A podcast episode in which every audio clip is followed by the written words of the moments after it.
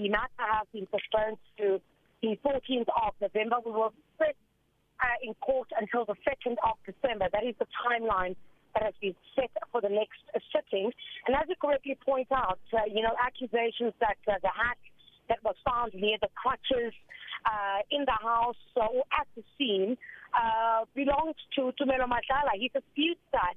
He says it does not belong to him. Also, coming under scrutiny is uh, Titi Tabane for accused uh, one to four, uh, basically saying that, you know, or contending that in fact it was, uh, you know, someone inside the house uh, on the day that Senzo Meyiwa was killed, uh, you know, was responsible for his death.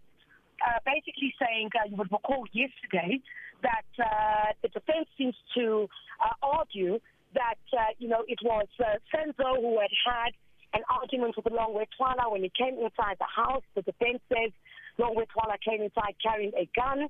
They wrestled for it. Uh, managed to take it away from him.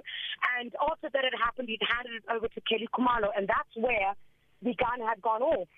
So the uh, defense maintaining that, in fact, it is those inside the house at the time that Senzo Meyiwa was killed that should be held responsible for his death, and that the men who are currently on trial for his murder should not be the ones who should take the rap for this. Also coming under scrutiny is the fact that uh, you would recall Madlala had said that uh, when he came out of uh, hiding in the uh, bedroom, he came out and found Meyiwa lying between the couch as well as the TV stand that's in the dining room.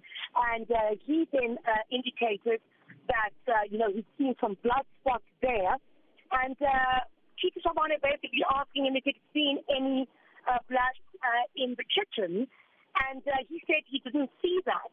Uh, and that was the basis for uh, a prior question when you asked him which uh, entrance or exit was used to take Meyiwa out of the house and into his car in order for them to take him to the hospital. He said in the kitchen. So he was questioned about why no blood had been found in the kitchen, and he said he didn't see it. So we're expecting very much when we return in um, in uh, November for Titi Tabane to continue with uh, his cross-examination. And not forgetting, Sakina, that accused number two, who was pointed out yesterday as the second intruder who entered the house, and uh, that Senzo Meyiwa had pinned against uh, the wall. That's according to Tumelo Madlala. He identified uh, accused number two, Bongani Ntanzi, yesterday as that second intruder. He is applying for bail next week, Thursday. Chriselda, thank you so much uh, for that update. Chriselda Lewis, our reporter.